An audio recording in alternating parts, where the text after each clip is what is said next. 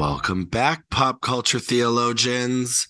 It's been a while. We apologize for that one. Life happens. But you know what?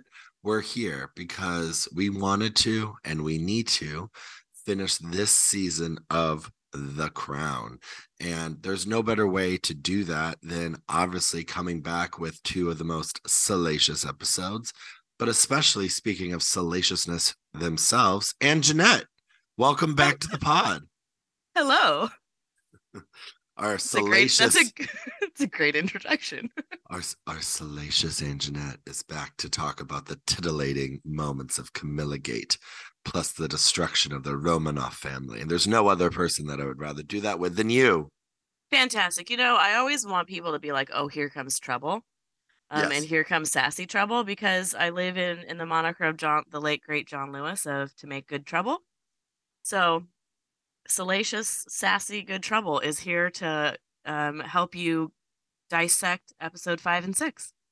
Episodes 5 and 6. Well, you know, Anjanette, we saw each other this last weekend after much pandemic travel restrictions, can't see each other, only talking via Zoom. And it was lovely to see you. Oh my gosh, 3 years apart, and it was like nothing. It was like nothing. We picked up talking about the same stuff and being as shady as ever. 100%, and causing havoc and good things all over the time. Oh, all over the place. That's right. And we met each other and talked to each other at our academic life or academic lives. That's right. At the Best Coast West Coast American Academy of Religion Western Region. Because nothing says reunion like an all-day conference about religion. For three days. But we may do. I mean, that's why we're called Pop! Culture Theologians. That's right. That's right. And I just want to give a shout out to you and your disability studies unit and talking about Crip Camp and everything that you did. It was quite incredible. Oh my gosh. Thank you. And if any of our listeners want to watch this amazing documentary, it is on Netflix. If you still have it, over the fiasco of Netflix trying to change their membership. But if you still have it, you can still watch Crip Camp, about a documentary about a phenomenal camp in the 70s called Camp Jened, which helps to foster the disability rights in our nation, and the American with Disabilities Act that comes out of that because of the amazing people that suffered through horrendous things. And we still have a lot of ways to go to get accommodations and accessibility, and just everyone to have the right dignity and space to live. That's right. We got a long way to go. Speaking of a long way to go, before we start, because I know fans of the pod and people that listen to us know that we love a little bit of moment in the news, a little brevity, but happy indictment week, Anjanette. Oh my God, we are indictment day +2, and it's just been glorious to wake up every morning. The internet wins again. You know, the long sweeping arc of justice. I feel like this is a moment of when we talk about, or when in my classes, when I talk about what really karma is, and it's sometimes it takes a long time for us to see the acclamations and the accumulations of people's deeds, and a reckoning. And I feel like we're on a precipice of that, because it's glorious. We are basking in the light that for the first time in history, a former president is being criminally charged. Oh, yeah. And in potentially multiple states, not just one. I was telling that to my trainer the other day, and I was like, he's like, well, this is it, right? I was like, no, there's like 3 other indictments that might be coming down, sir. Yeah. And he was like, Jesus. I said, yeah, but you know, God is good. God is good. It also reminds us that who we elect in on all forms matter. It also is a reminder that we still have to keep fighting, because there are multiple states in this nation that have horrendous anti-trans, anti-queer legislation, if not being discussed in houses, but being implemented as we speak.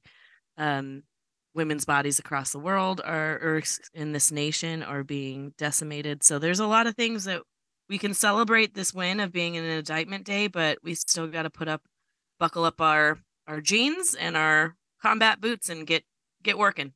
And we wouldn't be the allies that hopefully we always try to be. If we didn't mention yesterday when we were recording this on a Saturday was Transgender Visibility Day, and that this podcast, these hosts, including Marcy, who will be back for future episodes, wouldn't and will never not stand with our trans and gender non-binary communities. And that when we think about Happy Indictment Week, that this man being put behind bars is helpful because of all the laws that he will try to enact and is already trying to enact amongst our communities.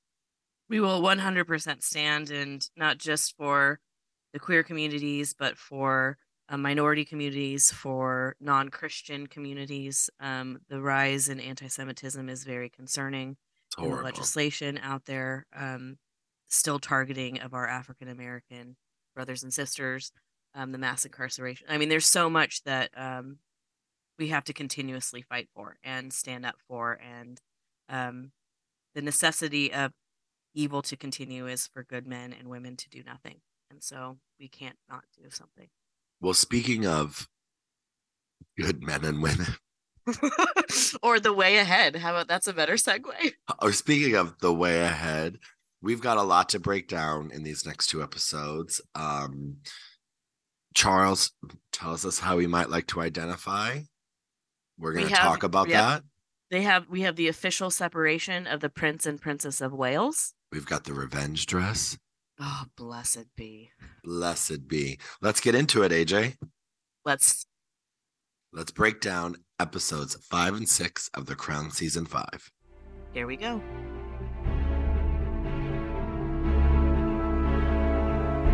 Okay, so I love that every recap, in many ways, they call Charles in this version, and we've talked about this, the hot Charles.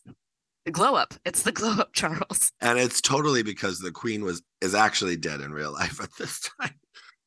Right, because, right. And they're like, oh, we have to make the king actually look good. Do you think they knew that she was going to die and they had to get someone relatively charming to like take on the horrificness that is actually, you know, King Charles?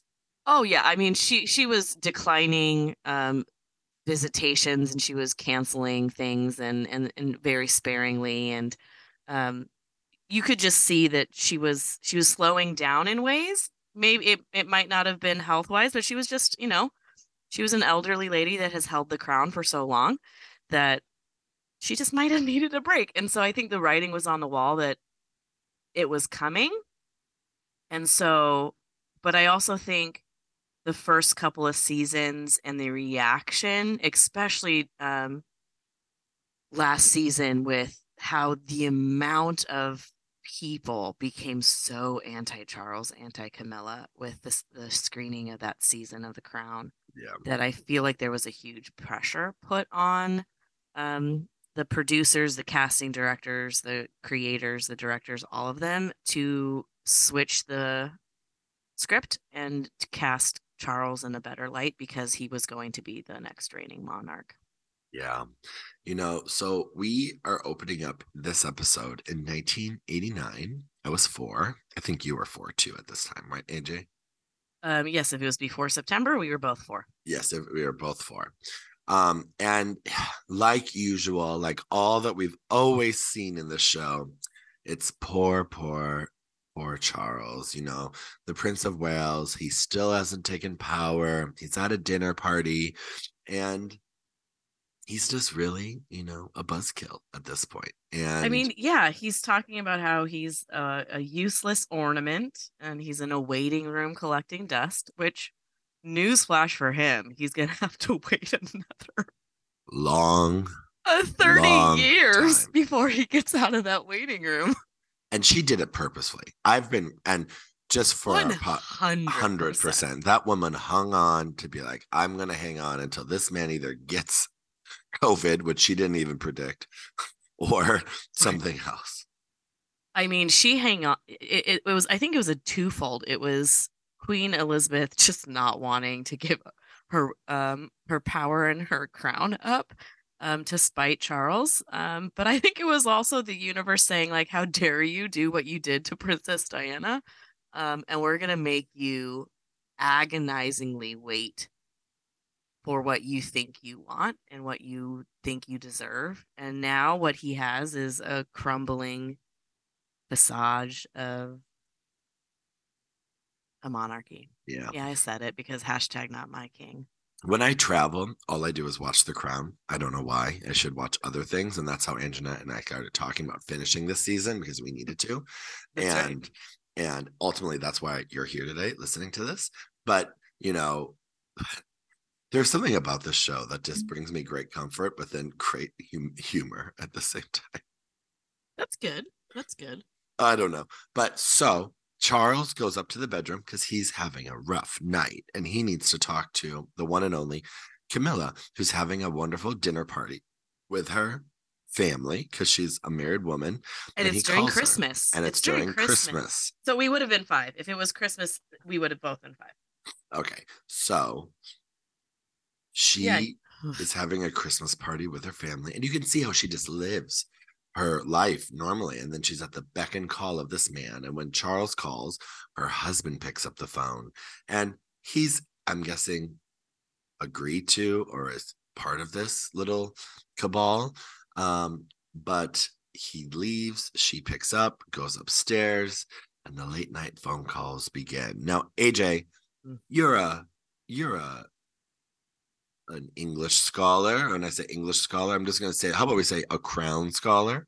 Yes, yeah, I'm a monarchy, a royal family.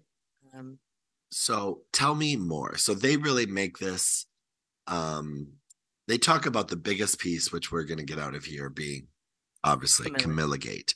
But essentially what we need to know is that Charles and Camilla for many years would have very provocative phone calls. That's fine. We love phone sex. All good. It's good. However, when you're the prince and future king of England, people might want to monitor it. And one thing I think this show does do really well is the evolution of the press and how intrusive they become. And it's next season. And when we see the cameras in a different way here, but now we see technology. And of course, someone that's just living in a van, listening to the airwaves, and he comes upon it. And so walk us through what really happens versus what the show kind of talks about. So the instance that becomes CamillaGate happens in 89, and it gets recorded by an amateur radio enthusiast that's just kind of scanning the radio waves and comes upon this conversation. And this is before, for all you youngsters listening, this is before secure telephones. This was before we had this understanding of, tapping and does everyone have a right to privacy on if they're talking, on a phone or not. This is one of the instances of why we start having these security and legal aspects of privacy. Because he records this conversation between Charles and Camilla, and it's salacious, and it is filthy, and it is dirty. How filthy? They smut talk each other in that realm, but also Charles wants to become Camilla's tampons. He just can't be without her, and he needs to be in her. And the transcripts are out there on the internet so that you can read. And we're not making this up. Because we're not making it up. And it became this huge. Well, so what happens is it gets recorded. He sends it to the Daily Mail. He takes it to the newspapers. But this is 1989. The Prince and Princess of Wales are still apparently in the public, happily married. And the Daily Mail knows we can't do this because this could break up like the marriage of the country. So they hold on to it. But what happens is from that instance, photographers realize what they can do, and they start attaching microphones to tele lenses, and they start being able to tap multiple lines of the royal family. And so Diana's lines get tapped. They tap more of Camilla and Charles's conversations, all this thing. And the paparazzi are just hounding, the rise of the paparazzi is just really coming to a frenzy. And British press and British paparazzi, we don't have a concept of that in the United States, the way that it is such a dog eat dog almost horrendous hound. This is at a time when people got away with literal murder as paparazzi. Yeah. You know, in 1997. But like the paparazzi are what bring about the downfall of Fergie and, you know, Andrew, not because they were perfectly fine with their arrangement of having affairs inside and outside their marriage. But what is the crux of it is that the paparazzi gain pictures of Fergie and her illicit affairs. And, you know, Andrew being a proud man, hence I say proud boy. Yes. Oh, Jesus. She went there. I did. Because hashtag put him in jail. You know, that's what broke. So the paparazzi are really vicious and will continue to be vicious. I mean, we're still living the aftermath of how vicious the British media are in the wake of what they did to the Duchess of Sussex's, Meghan and Harry. Yeah. Oh, yeah. Yeah. And it's all coming up. What my critique of a little bit of this episode is they really do. I mean, they don't shy away from actually using word for word the transcripts of the phone call between Charles and Camilla. But I think what they did is they spun it. They spun it in a way to make it seem like it wasn't as bad. The people weren't as disgusted or rioted, or that it wasn't this. I mean, it was fodder for the press for months, if not an entire year, when this breaks in 93. Yeah. And then, so ultimately, we go 4 years ahead in the episode, and then we arrive to the moment where Charles and Diana are sitting with the Queen, and she finally lets them separate. And so ultimately, the Crown finds itself burdened with another scandal, and yet another scandal. Right. But remember this, and they do a good job of kind of parsing out what the separation was, because you see the Prime Minister telling Parliament, you see the Bishop of the Church of England doing a press release that this was a separation, that they were going to have separate houses, that they were still going to be considered HRH Prince and Princess of Wales, that they were each going to have separate royal duties, that it was not a divorce. Yeah. That they were still separating. That the roles of them being the heirs to the monarchy were intact, and that they were going to move forward. And this is a really important thing, because it was not, and I honestly do think that the Queen never fully believed that it would end in divorce, nor would I think she would have, her and Prince Philip, I think, were ultimately hoping that the separation would remind them of their duties and find a compromise, just like they have done in their marriage and in their duties. But ultimately, because of the separation, it gives the news the ability to release the CamillaGate, the transcripts and the audio. And thus, we're on the path of capital D, the capital divorce. D. But speaking of capital D's, we have this whole segue into a whole episode that's just trying to set up Charles to look better than he actually is. Yeah. And it's the royal family meeting with their team to discuss a path forward. And it's ultimately called the Way Ahead Group. And they're essentially telling the Crown that they are awful. And the monarchy's on a knife's edge. And no one's listening to to anyone. And Charles is the one that's here going to save it. Right. And this is, it's spearheaded by Prince Philip, that he's wanting to do his duty and understand his role of being, you know, the monarchy is the stability and the foundation to the British people. And there's ultimately a crisis between him and Charles. Like, Philip has a very clear way ahead, and Charles has a very clear way ahead of what it means for them to be a monarchy. And, you know, Charles goes on this spiel of that the monarchy needs to be self-sufficient. The monarchy needs to be vibrant and relevant to the people that it's in charge of, that it needs to be. And his whole crux is that he needs to be a defender of all faiths, all peoples, because that is who is in the British kingdom, empire, commonwealth, however you want to put it. And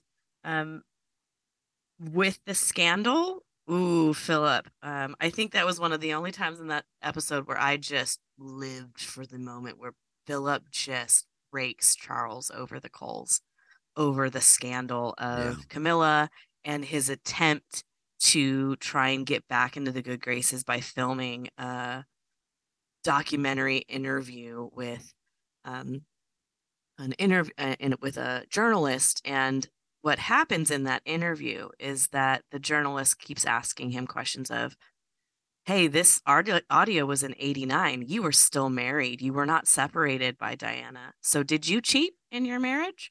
Were you, unfaithful? And at first Charles was like, no. I stayed faithful. But then ultimately, his pride gets the best of him. His love for Camilla, his adoringness of Camilla. Ugh, make me gag. It's gross. But he ultimately does state in a roundabout way that yes, he was unfaithful to Camilla or to Diana. And this, in a 2023 standpoint, for some that are very anti-Charles and him before he gets coronated, are saying that this is what are grounds for him becoming ineligible for being the reigning king of England, is because he broke his vows as the heir of the throne and as the heir of the Church of England. Yeah. It doesn't really have water because the Church of England was created because a king wanted to have a divorce. So all those that think that that's the argument that's going to get him off the crown or off the throne. Camilla's just there now still being haunted by Diana. There's just so much, our memory is long. And, we Virgo. Don't forget what you did. That's right. I hold receipts, and I will carry that to my grave, and I will let everyone else know. Not my king, not my queen consort, because if we could have had king and queen, King Charles and Queen Diana, and so consort, because she was of, Diana was of the peerage. Yeah.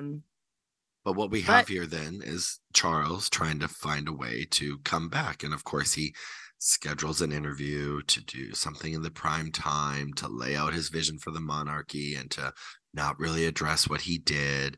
And yet again, what we see is the crown trying to cover this up. Not really the crown, but they are, I guess, subservient to it when we think about it, because they allow it to happen. And this interview, for a first time amidst many things that happened. But ultimately what we see here again is the show trying to paint Charles's sins in a different way. Right. And that he, at the crux of it, is an unknown or just untapped resource that he sees the need of the people, and he's answering it in all ways that he can in the stifling role that he's been given of being, the heir. And he introduces this entity called the Prince's Trust. And this was something that he creates in the 1970s, I think in 1978, to help unrepresentative people in the British Empire, specifically in Britain. And I will say that this organization has been phenomenal in the creation of it, and who has been helped. And at the end of the episode, it does tell you what has happened with the Prince's Trust. But in it, there's just this. They're just really trying to feed you with, look, Charles is for the people. He is hip. He's with it. He recognizes that everyone has the right to a different faith. It doesn't have to be the Church of England. That people need to have jobs and education and break through their traditional English lives almost. And for me, because I'm a Princess Diana fan and lover and supporter, it just doesn't work for me just because I know all the other things. But I can see where for some it does. It is a good rehab. It is a good rehab of his image, of what he potentially does. But I just, with Princess Diana and with what he's done with Charles and with Harry and Meghan, it doesn't work for me. It falls flat. What about you? You know, all of it falls flat with Charles. Like, he's just a spoiled child. And I keep rewatching that scene with Olivia Colman and then younger hot Charles, where she's like, you better start acting like one. And he didn't heed her advice.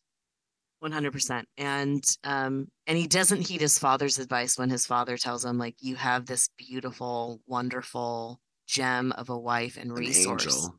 And use her, and you can build something, and she can do wonders for you. And instead, he becomes this petulant, angry, selfish. I actually think Diana could have saved the monarchy if they both would have just, I think, come to different blows. We wouldn't even had a question of having to save the monarchy. It would have already been stable under the protection of Diana, and also how she would have helped her two children, William and Harry. But there would not have been a question of stability, or are they relevant still, or do we need to abolish the monarchy? Like, it wouldn't have even been a question, because she was the people's princess. She was, and she would have been the queen's, and she would have been the queen's, you know, the people's queen. Yeah. But what we see in segue to Diana is with the releasing of CamillaGate, but also with the releasing of this television interview where he admits that he was unfaithful to the entire British kingdom. Diana had declined to go to this event and decided to show up. And there was a different dress that she was supposed to wear. A different dress? But she decides to go to this event, and she is fueled by the humiliation, by the belittling, all the things that she's had to endure in this marriage from this family. And she dons what will be labeled the revenge dress. And the best part about this is, ultimately, if you go back to that scene in the last, in season 4, at the end, where he says, every time you hurt Camilla, you hurt me, she knows what she's doing, because she knows, and Camilla knows, that in any comparison between her and Camilla, she will always win. Body, spirit, soul, you name it, right? And that she shows up in this dress and is this beautiful angelic creature, and everyone's like, how could you? Sexy AF. Yeah. And to note, she's had this dress for 3 years, but she never wore it because she felt, and she knew, that it was a knockout of a dress, and it goes against the real stiff upper lip. British monarchy supporters would say that there's a protocol of dress, and it goes against all protocol because it's above the knee, it's tight, it's off the shoulder, it shows cleavage. It's a knockout of a dress. And she wears it, and it takes over the entire press. And so instead of them talking about Charles's good deeds in the Prince Trust, instead of talking about Charles going to an event where he was warmly welcomed, every newspaper, every tabloid, every talk show was talking about Diana and the dress. And it's to the point to where in our lexicon, we tell everyone in fashion, get yourself a little black dress, and that is rooted with Diana. If anything happens in your life and you need to show someone that you're still standing, that they haven't broken you, you don a revenge dress. And it is that legacy of Diana zipping up and going to war. I mean, she does. Diana taught us all. And also to note that this dress gets sold at auction. People want this dress so much that it gets sold in 1997.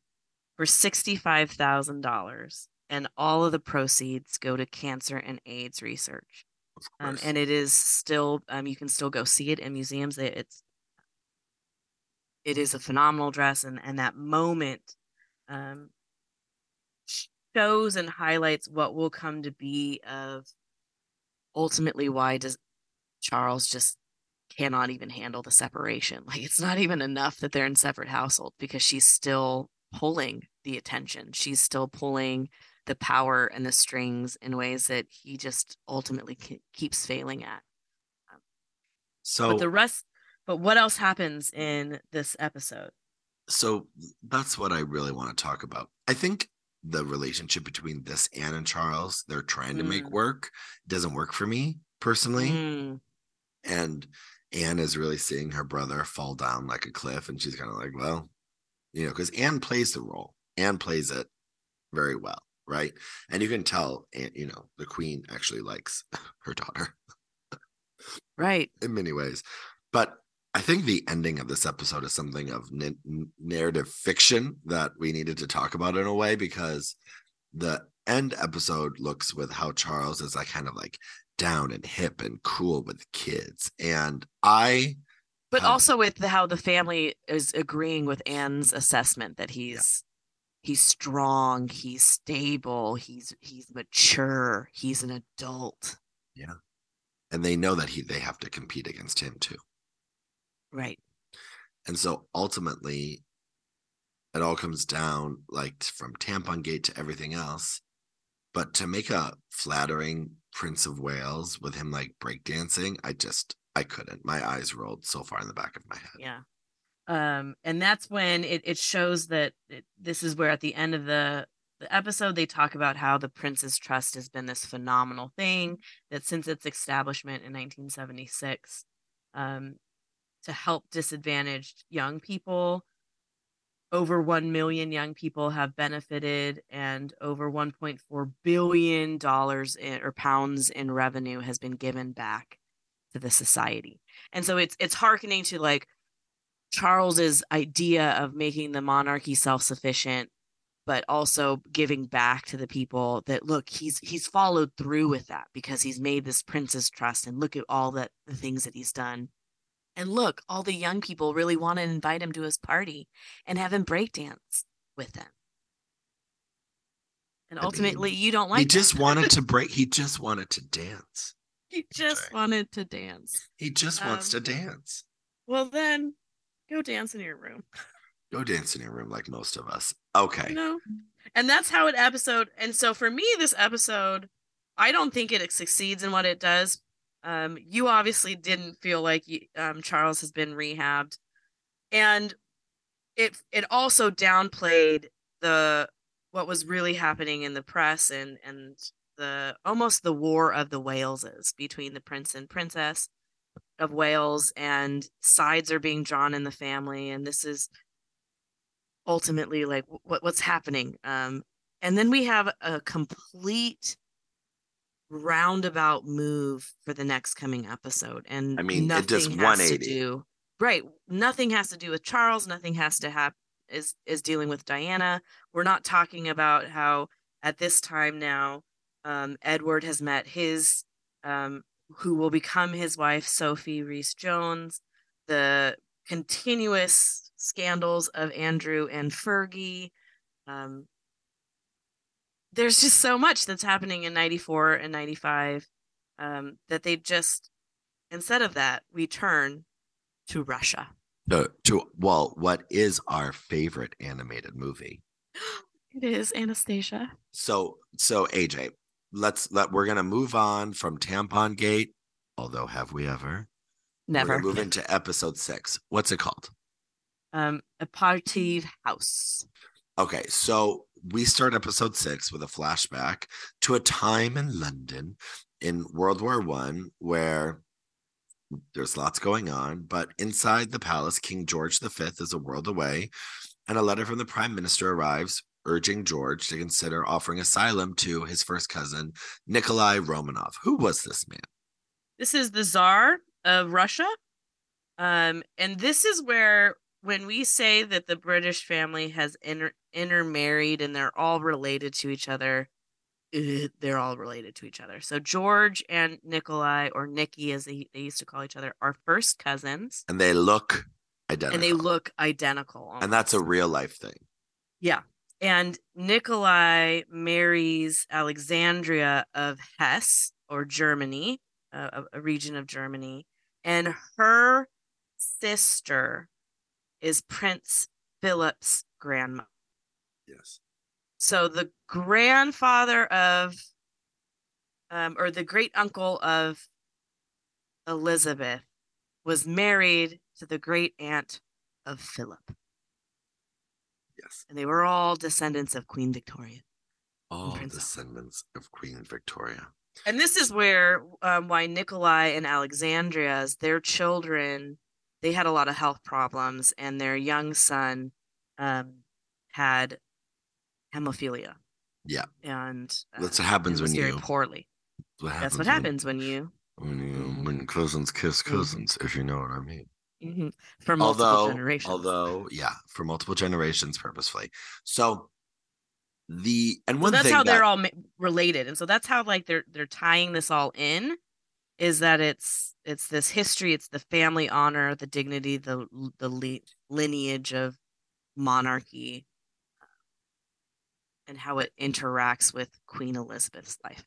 And ultimately, during World War I and during World War II, you know, the British monarchy had a very different last name that was very German focused, and to offset that, they changed their name, and so bringing in the Tsar of Russia, regardless if it meant saving them from uncertain death, was something they just weren't going to do. And who would have known?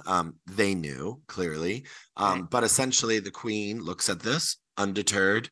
There's no action, and what we see is a more vivid retelling than what the greatest musical and animated movie of all time, Anastasia, shows us.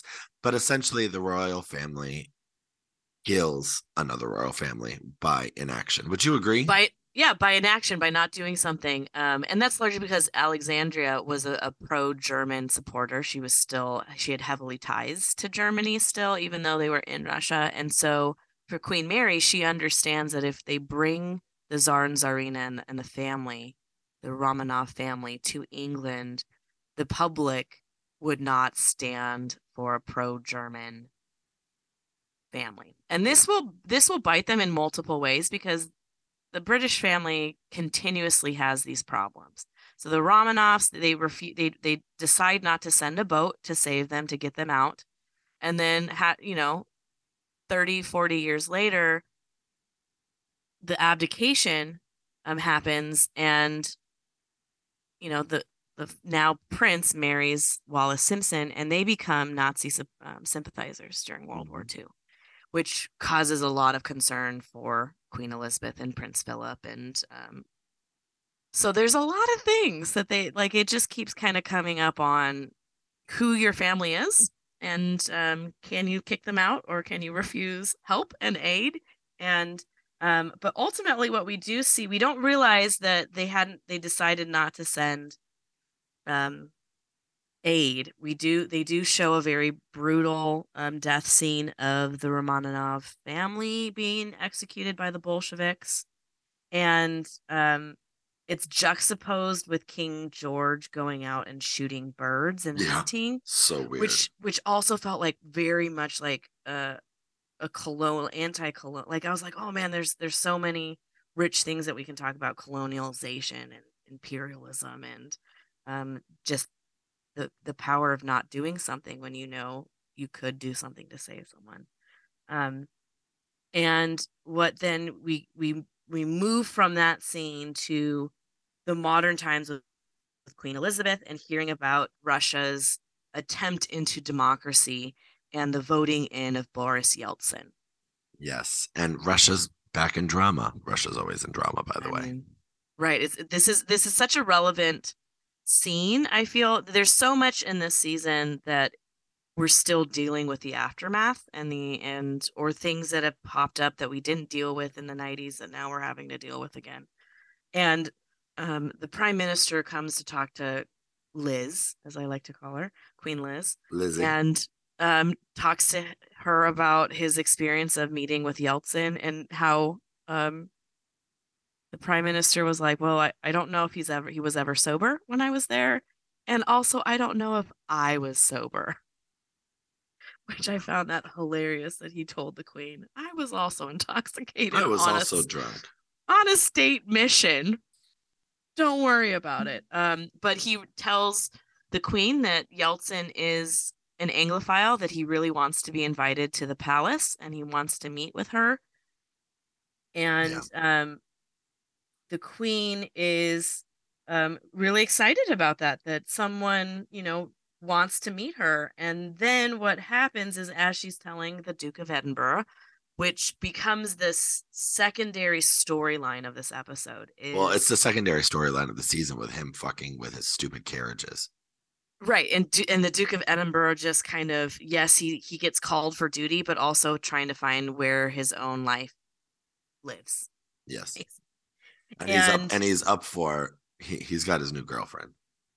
Right. But what happens is that, the Queen asks him, I love this interaction. She goes, don't you get tired? Because he has like 5 different events that he's going to. He's going to Brazil, and he's going to Germany, and he's going to Alaska and Canada.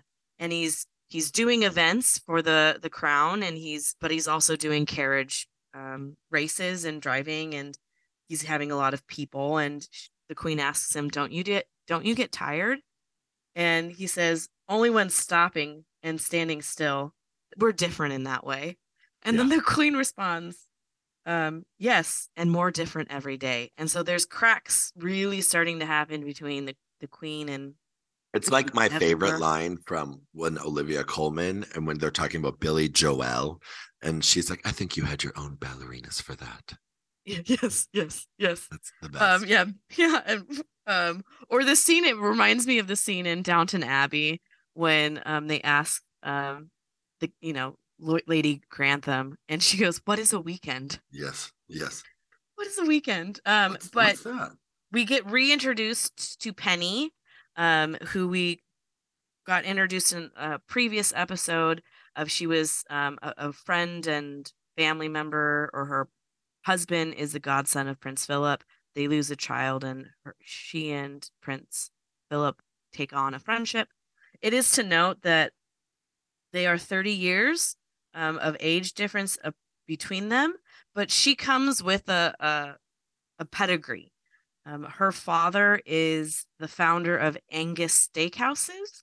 She marries Norton Knatchbull, who is the Earl Mountbatten of Burma. So she is actually Countess Mountbatten of Burma. So she is of peerage. She has a lot of weight.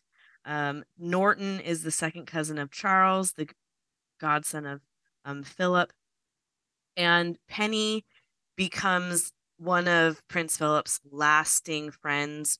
There's speculation that they were much more than that, but the Crown maintained this dialogue that they were just extremely, extremely close companions.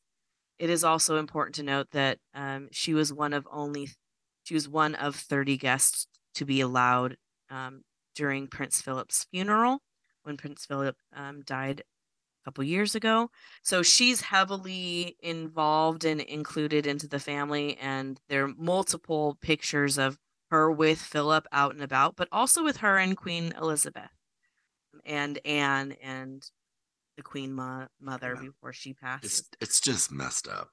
But it's one of those that it harkens. This episode really shows that her and the Duke of Edinburgh match on intellect, match on their curiosity, their obviously their carriage driving, because he's the one that introduces her, but that they laugh, that they're just congenial, that they're meshing in a way that him and Elizabeth never have.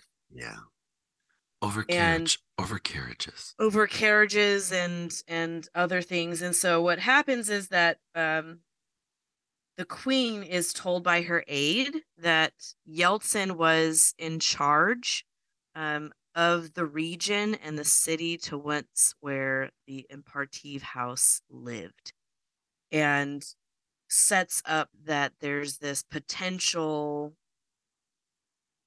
question that the Queen can ask Yeltsin when he comes to the palace, which is a hilarious interaction when Yeltsin comes It's insane. So she invites her drunk friend to the palace. He's, trying to sweep away the execution and the sins of the Romanovs by destroying the house. She kind of talks to him about that, and she keeps pressing, and he concedes in exchange that for her coming to Moscow, he'll try to find the bodies to honor their memory with a proper burial. And that said, Boris has, later on, shares his real feelings, and she doesn't speak Russian, and he says what she says. He trashes the Buckingham Palace. He trashes Queen Elizabeth, all while standing next to her. And she asks the translator, and the translator's all like, "Oh, he's glad really to be here." He's so happy. But he makes good on his promises, and they find the mutilated bones, and yet starts another case of Russia DNA English Gate extravaganza. And of course, it all comes back to Philip's being the great aunt married the cousin of Elizabeth's great grandfather. So once again, Philip doesn't really seem very interested until he makes a petty point that Elizabeth didn't ask many questions about the DNA authentication process, but they need Philip's DNA to start kind of realizing this, and off he goes on another adventure. But you have to talk about the fact that she's so proud that she was told this new science, and that she's sharing this with Philip, and he already knows everything. He corrects her, saying it's mitochondrial, and I kept laughing how she pronounces it. She's like DNA. It was very bless Imelda Stanton for doing that recitation. But why they need it is because the Bolsheviks poured acid on the bodies, and so it corrupted a lot of the bones that they needed to go deeper in to get the identification. And the direct descendancy from Philip to Alexandra is closer than Elizabeth's with Nikolai, her, which would be her great uncle. And so they decide to go, they send it all off, and needs a sample, and he's having a party with his friends, and he's talking to Penny about it, and how he went to go do it, because at the time the only laboratory out there that did bone DNA just so happened to be in England, of course. And so he goes, and they're having this engaging conversation, and they both kind of jive on how they want to look into who the Romanovs are, which causes, as you said, him to go on his next adventure and journey. But it's more of a journey inside. It's him reconnecting with his family, with who he was, and I think this episode, I feel like they do something really compelling and interesting here of talking about all the things that Prince Philip did have to give away to become the husband to the monarch. He was from a reigning family. He was a prince of Greece. He was a descendant of Queen Victoria. There was so much, and as we see across the rest of the episode, he realizes that he was born an Orthodox Christian. That he wasn't even born.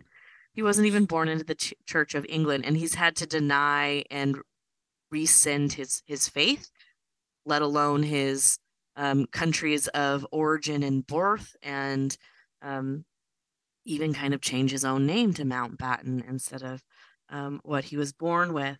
And it becomes this a real big sticking point between him and Elizabeth, of that now he is firmly even more believing that they are fundamentally different, because they are of different faiths, they are of different temperaments, of different, she likes silence, and he wants to be curious and ask questions and engage and be lively, and she's just okay with going with the flow.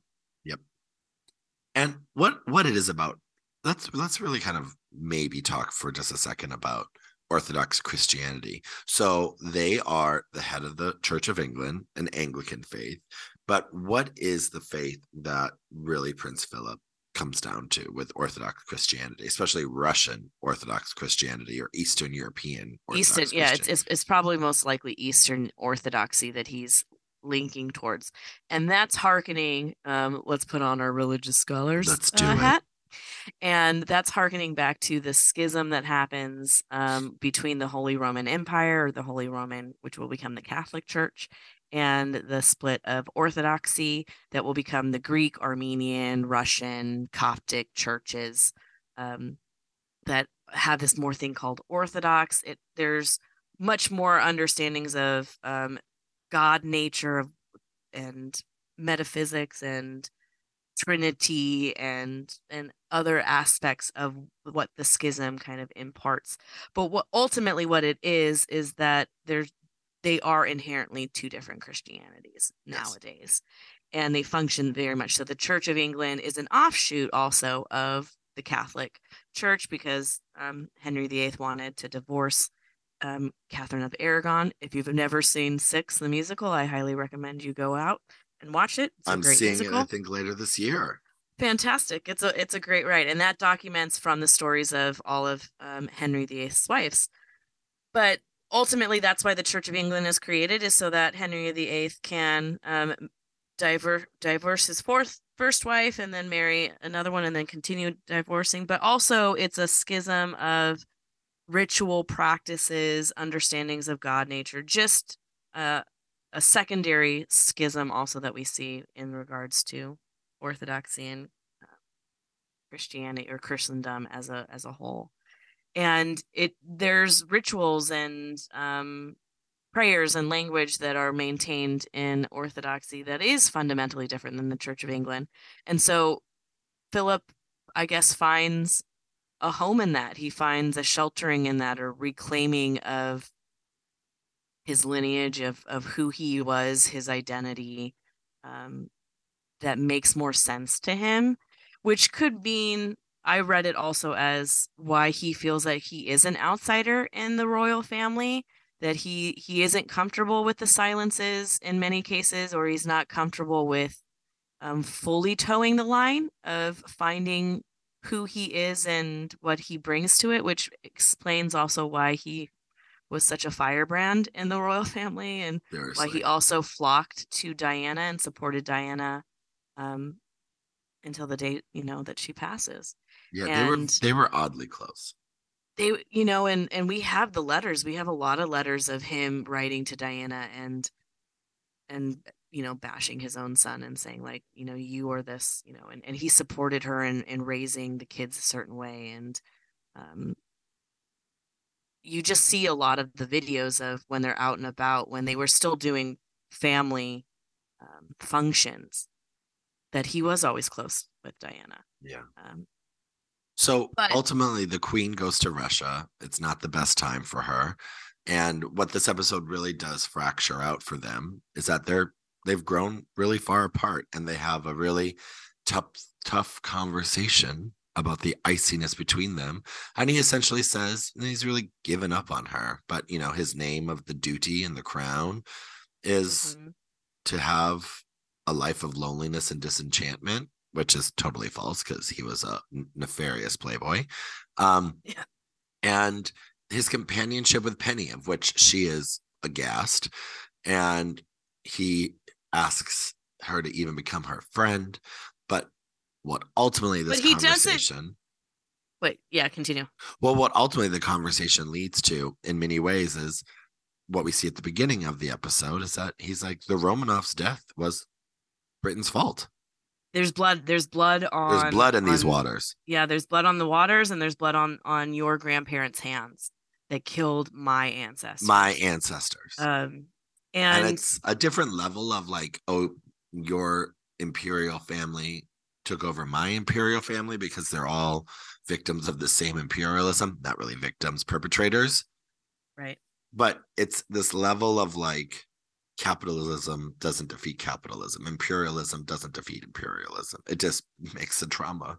Apparently for 1999, the Crown on Netflix. Right. And it's important to note that this is also one of those where I think they're playing very safe, in that they do present the relationship between Penny and Prince Philip as very platonic, that it is a platonic companionship. It is But then I kept thinking, I was like, yeah, but like, that's an intellectual and an emotional affair. Like, that's still an affair that you're having, Philip. Like, and that was ultimately like Queen Elizabeth's point, is like, you're hurting me. You're not hurting the crown. You're hurting me as a person.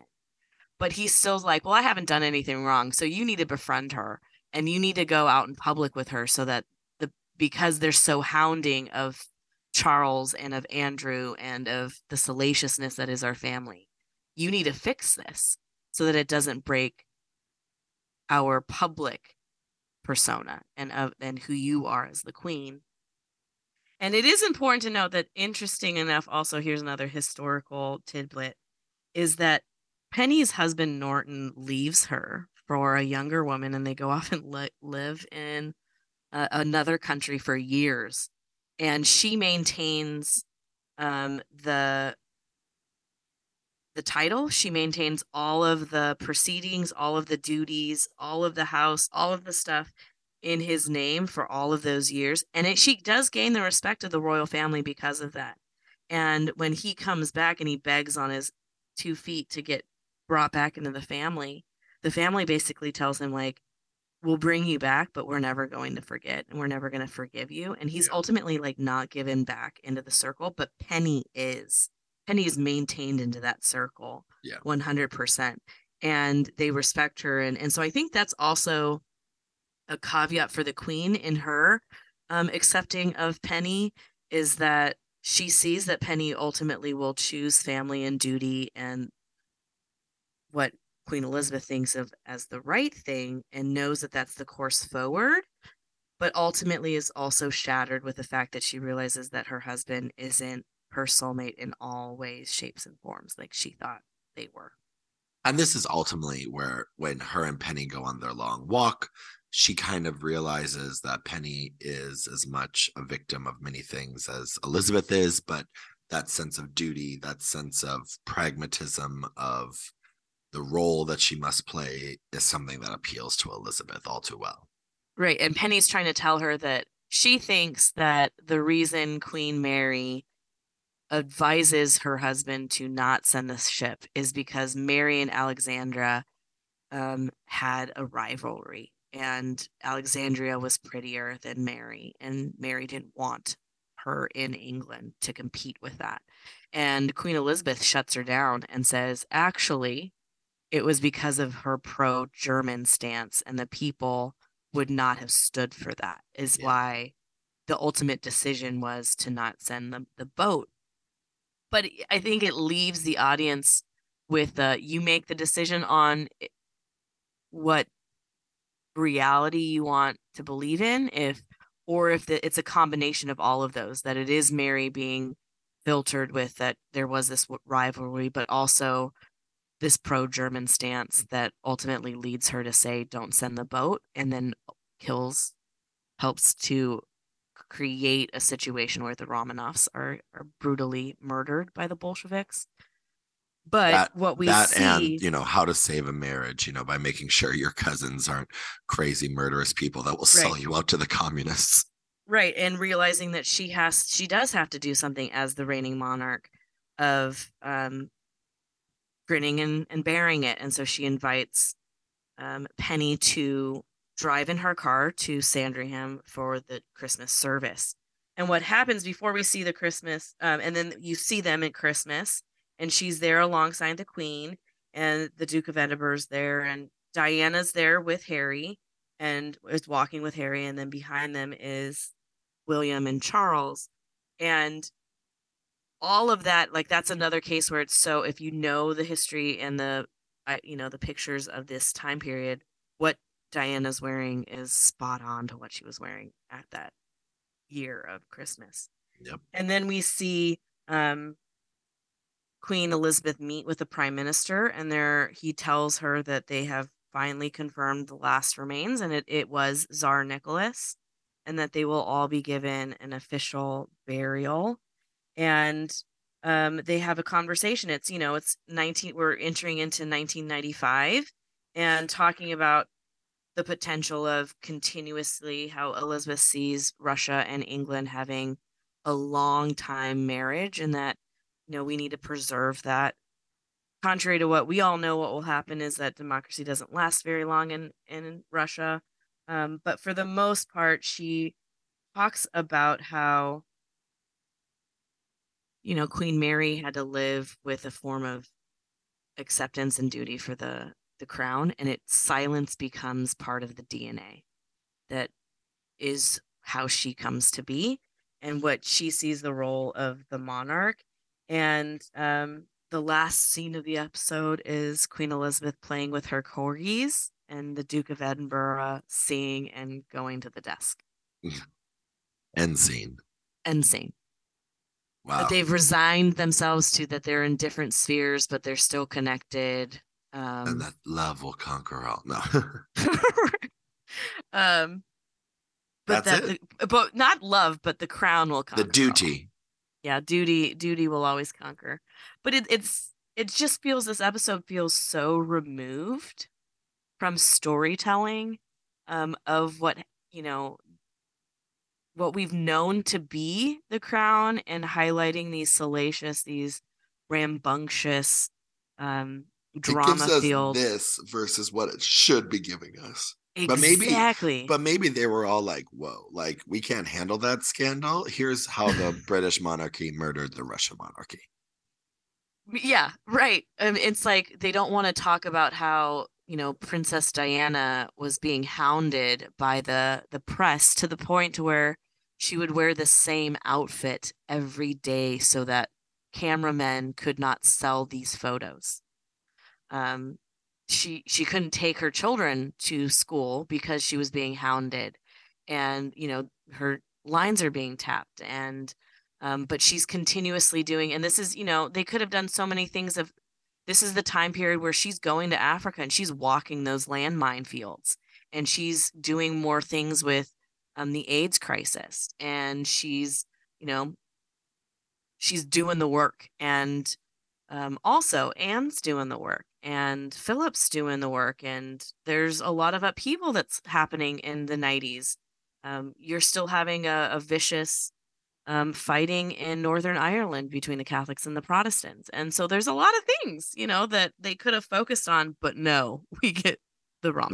No, we get the death of the Romanovs, yeah, without even a musical interlude. Without even Once Upon a December. Like, come on. Come on. But alas, here we are. We'll got more episodes coming your way. We'll see you soon, AJ. Yes. We'll hear you soon. 100%. All right, listeners. We'll see you at the next episode. Talk soon. Happy Indictment Day.